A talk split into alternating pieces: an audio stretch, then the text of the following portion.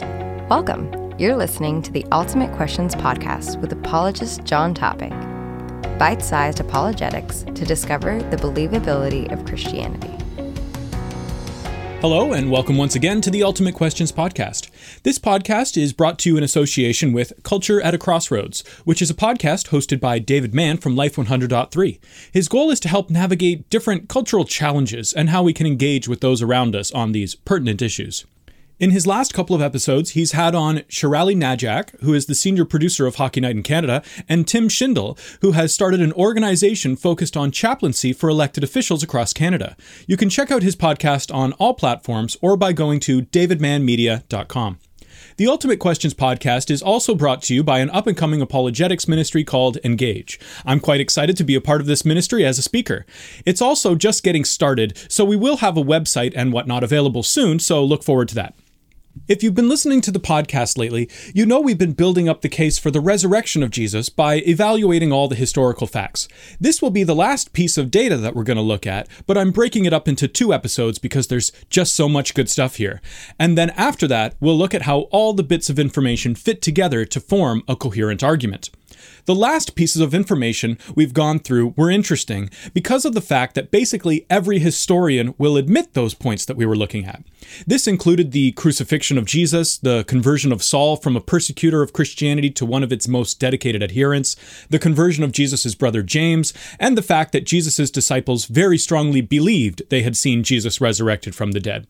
Again, these facts are granted by basically everyone in the field, regardless of their religious views and skepticism. This is because these points are so well attested by historical records. For this episode and the next, we're going to look at a last fact. However, this one isn't granted by nearly all historians. That said, it is admitted by about 70% of modern historians, which is still a pretty strong representation. The point we're going to look at is the fact that Jesus' tomb was found empty. To begin, let's look at the different references to the empty tomb. Firstly, we find explicit references to the empty tomb in all four Gospels. Now, I've said this before, but the four Gospels do not necessarily constitute only one source. The fact that we have different pieces of information showing up in each Gospel account shows each has their unique contributions to add, which makes them four independent sources of the event. Each of these Gospels includes the fact that Jesus was buried Women went to the tomb, the stone was rolled away, and upon investigation, it was discovered that Jesus' body was not in the tomb, meaning the tomb was found empty. We have a couple of other references to the empty tomb in the New Testament, but they aren't explicit, so they are up for some debate. The first is found in Acts 2 29 to 32, where the disciples have just been filled with the Holy Spirit, and Peter goes out, newly empowered, in order to preach the resurrection of Jesus to the people. I think it's a good idea for us to read this passage before we go into it. Brothers, I may say to you with confidence about the patriarch David that he both died and was buried, and his tomb is with us to this day. Being therefore a prophet, and knowing that God had sworn with an oath to him that he would set one of his descendants upon his throne, he foresaw and spoke about the resurrection of the Christ, that he was not abandoned to Hades, nor did his flesh see corruption. This Jesus God raised up, and of that we all are witnesses. There are a few important things going on in this passage. It's not an accident that this passage in Acts refers to David's tomb, because the last portion of this passage, referring to Jesus' resurrection, is actually a quote from Psalm 16, which was written by David, and in which David gives a prophecy about the Messiah. In Psalm 16, David is calling upon God and rejoicing in how God provides. And then he writes in verse 10 For you will not abandon my soul to Sheol, or let your Holy One see corruption. Sheol is basically the place the dead go. In Greek, it would have been Hades. So, in other words, David is saying that his soul won't be dead and that the Holy One won't see corruption. The term Holy One is a messianic term and never once refers to David. Because of this, David is actually giving a prophecy about the coming Messiah. Now, we find in Acts 2, which we read before, Peter quotes this psalm of David's, says that this was a prophecy given to David, and says it refers to Jesus. he compares the fact that David died, was buried, and is still buried, and then contrasts this with the prophecy that Jesus' fleshly body didn't see corruption. And he finishes the point by saying this is the same Jesus that God raised up. So, in other words, Peter was preaching a contrast where David's tomb is still there and David is still buried in it, but Jesus was raised up and his body didn't see corruption. While it is only inferred, the inference is so obvious that Peter clearly meant to convey it, and the audience would definitely have understood it this way. Jesus' tomb is empty in contrast to David's tomb. Jesus was raised up bodily, and his flesh didn't see corruption because the tomb is empty. Some jump on this, saying that the empty tomb isn't explicitly mentioned. But again, it's impossible to get around the inference here.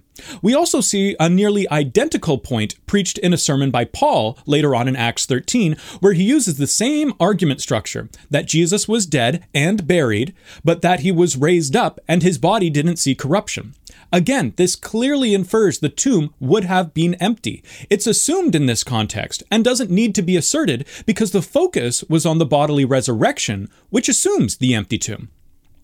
The next passage that infers the empty tomb is a scripture that we've looked at a few times now, 1 Corinthians 15. Again, this passage is probably the earliest creed in Christianity, and here Paul is quoting it to the church in Corinth to remind them of the gospel. In this creed, it says that Jesus died, then in verse 4 it says, He was buried, He was raised. Again, this verse doesn't explicitly state that the tomb was empty, but it's so strongly inferred that the author obviously meant to infer it, and the audience would have definitely understood the inference being made. Some skeptics tried to say that the raising was just a spiritual concept or a vision, and that Paul wasn't referring to a bodily resurrection or the idea of the empty tomb. There are a few problems with that. First of all, directly before this, it refers to the burial of Jesus. Why refer to the burial immediately before the raising unless you're implying the bodily resurrection? But there is a worse problem for the skeptic here. The Jewish concept of resurrection has always been a bodily concept. The Jews had an understanding of spiritual experiences and visions, and they don't use that kind of language for the resurrection.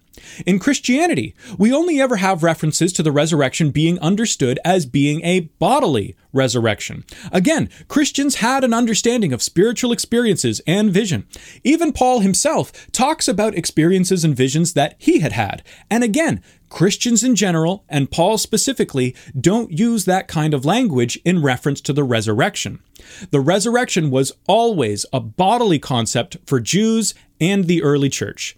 If a skeptic wants to try and say that 1 Corinthians 15 only refers to a spiritual resurrection, then some kind of argument needs to be made, and there isn't really a good argument. Realistically, it's ad hoc reasoning, which means that the skeptic invents this idea of a spiritual resurrection with no real reason for it, simply because spiritualizing the resurrection saves them from having to explain some difficult pieces of historical data.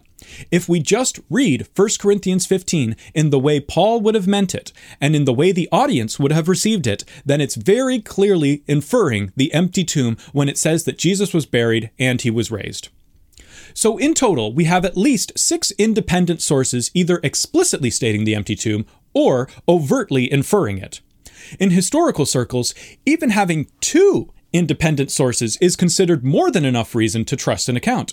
But even in this case, where we have six sources that are independent, skeptics will still try to say that the empty tomb isn't mentioned enough.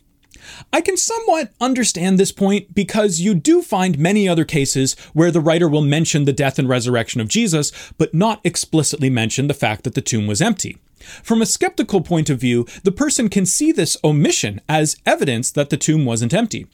However, it makes perfect sense that the empty tomb wouldn't be explicitly mentioned more often. After all, the entire focus here is on the bodily resurrection of Jesus. Why bother saying the tomb was empty? After all, it would be redundant. Imagine for a moment a case where a person is dying of cancer and a surgeon goes in to remove it. After the surgery, the doctor comes out and tells the family that the surgery went perfectly and their loved one is now the perfect picture of health.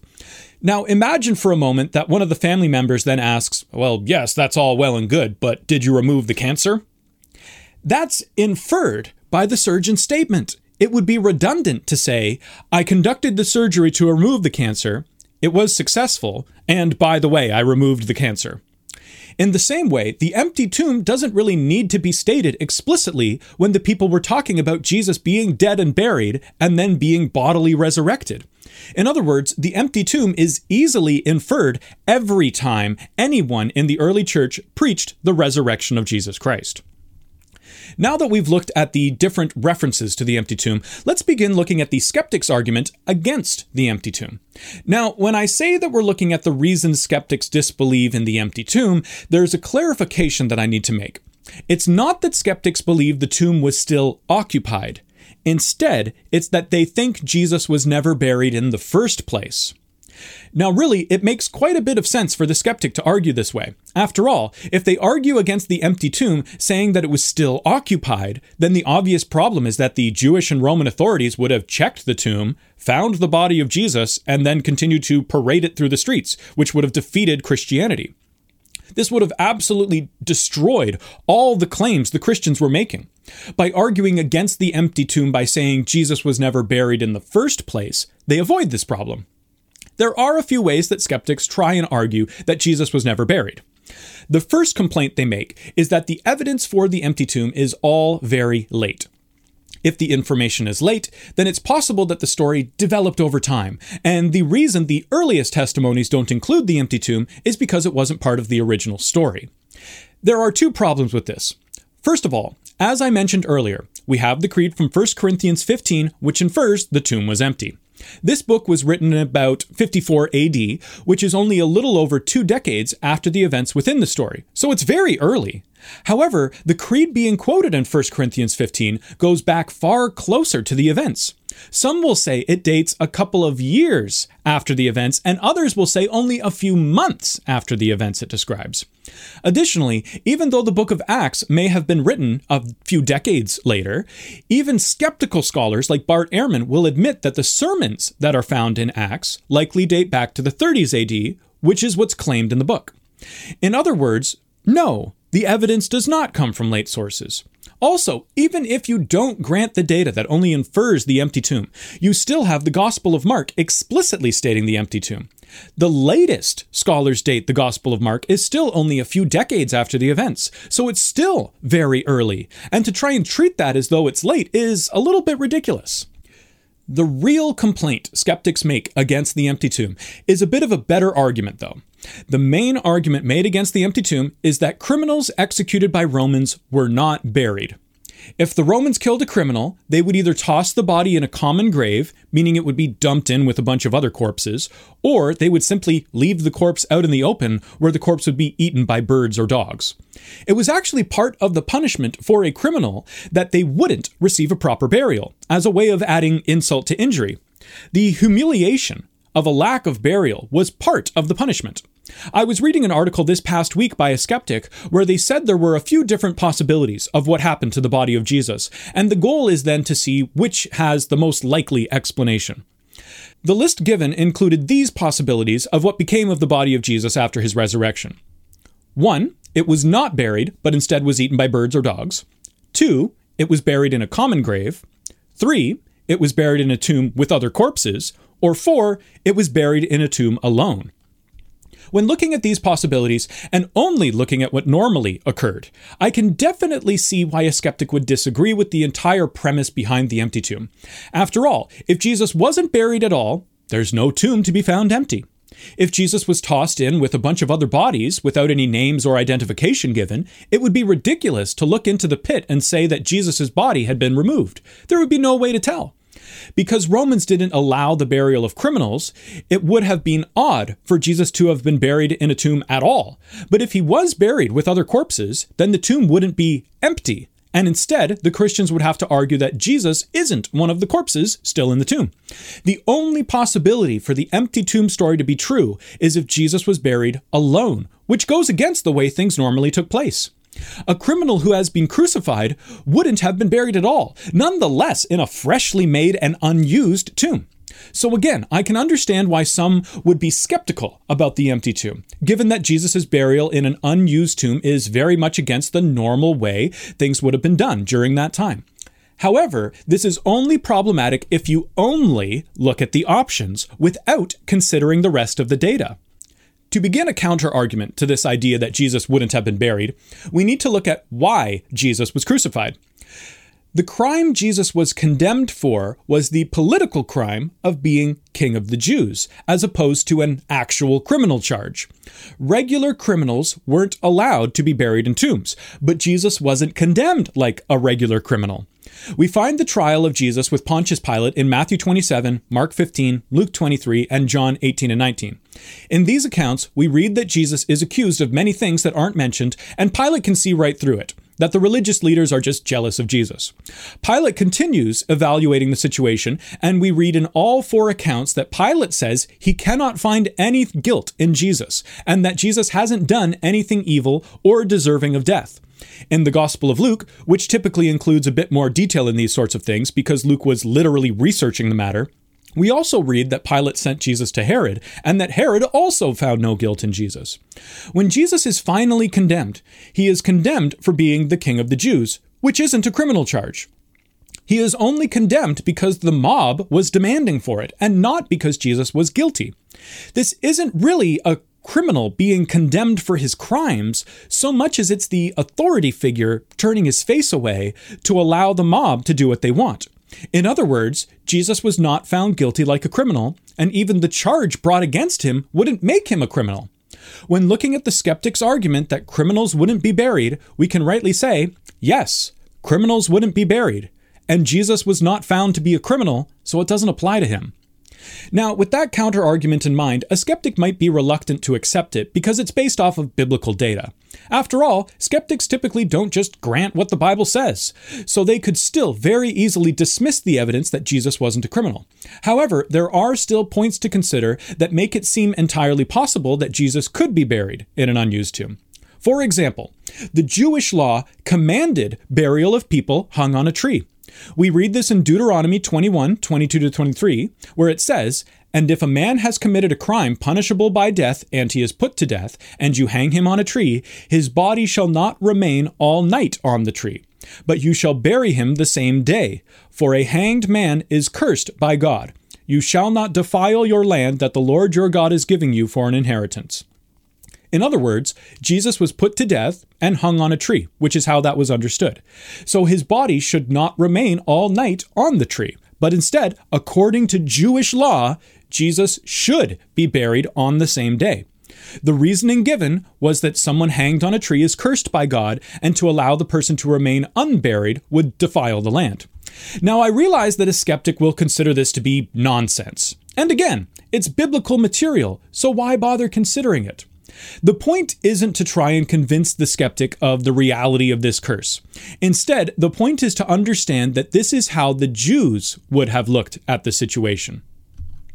This law was part of the foundation of Israel's legal and religious system, called the Torah, and the Jews appreciated their law and didn't want to bring this curse upon their land. So they had strong motivation to bury Jesus before the day was over. To confirm this part of the story, we even read this in John 19:31 where it says, since it was the day of preparation, and so that the bodies would not remain on the cross on the Sabbath, for that Sabbath was a high day, the Jews asked Pilate that their legs might be broken and that they might be taken away. Here we read John explicitly referring to the laws of the Jews saying that the Jews actually asked Pilate to hurry up the execution so that they could remove the body from the cross in accordance with their law. If we follow the line of reasoning, based on what the law being referenced here actually says, they would have buried him. There's still a final problem with the skeptic's idea that Jesus wouldn't have been buried.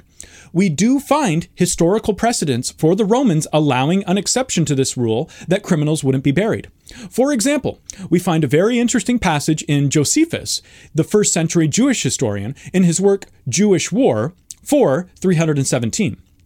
Here we find Josephus commenting on the fact that the Romans were dishonorable, casting the bodies of crucifixion victims away without burial.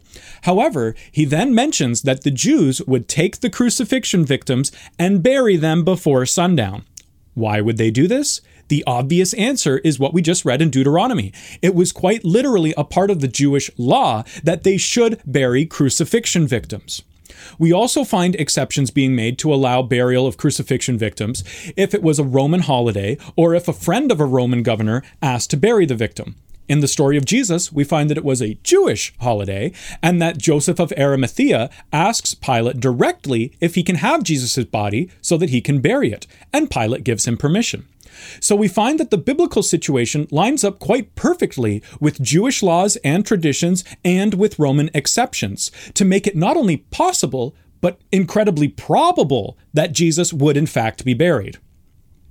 While there's good reason to think Jesus would have actually been buried, some skeptics try to attack the empty tomb argument in a different manner. Some will say that since the Christians didn't start proclaiming the resurrection until 50 days after the crucifixion of Jesus, on the day of Pentecost, that the body of Jesus would have been unrecognizable during that time. In this case, even if the tomb was occupied, when the disciples were shown the corpse in the tomb, they would have merely said, Nope, that's not Jesus. Jesus has been raised. However, there's a few glaring issues with this. First of all, there was an armed guard at the tomb.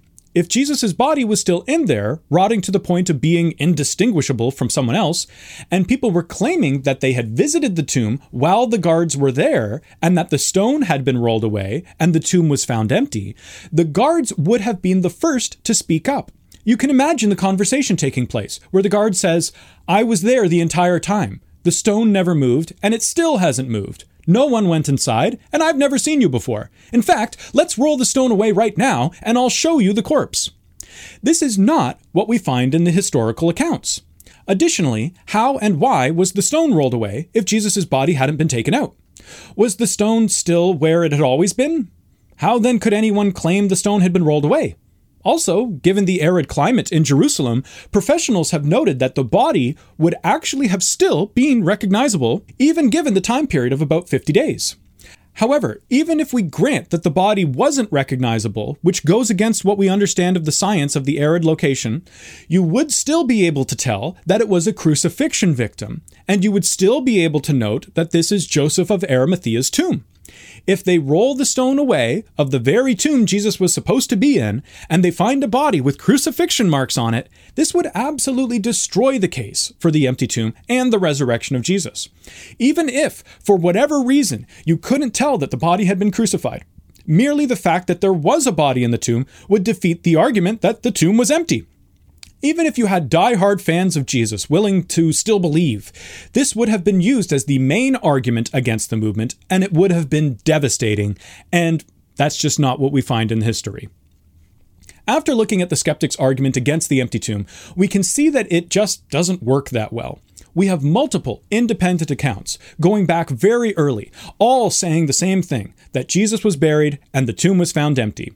The main, if not the only, good argument against the empty tomb is the fact that criminals executed by crucifixion wouldn't have been buried. And again, we find very large problems with this. Firstly, Jesus wasn't a criminal, so the situation doesn't apply to him to be denied burial.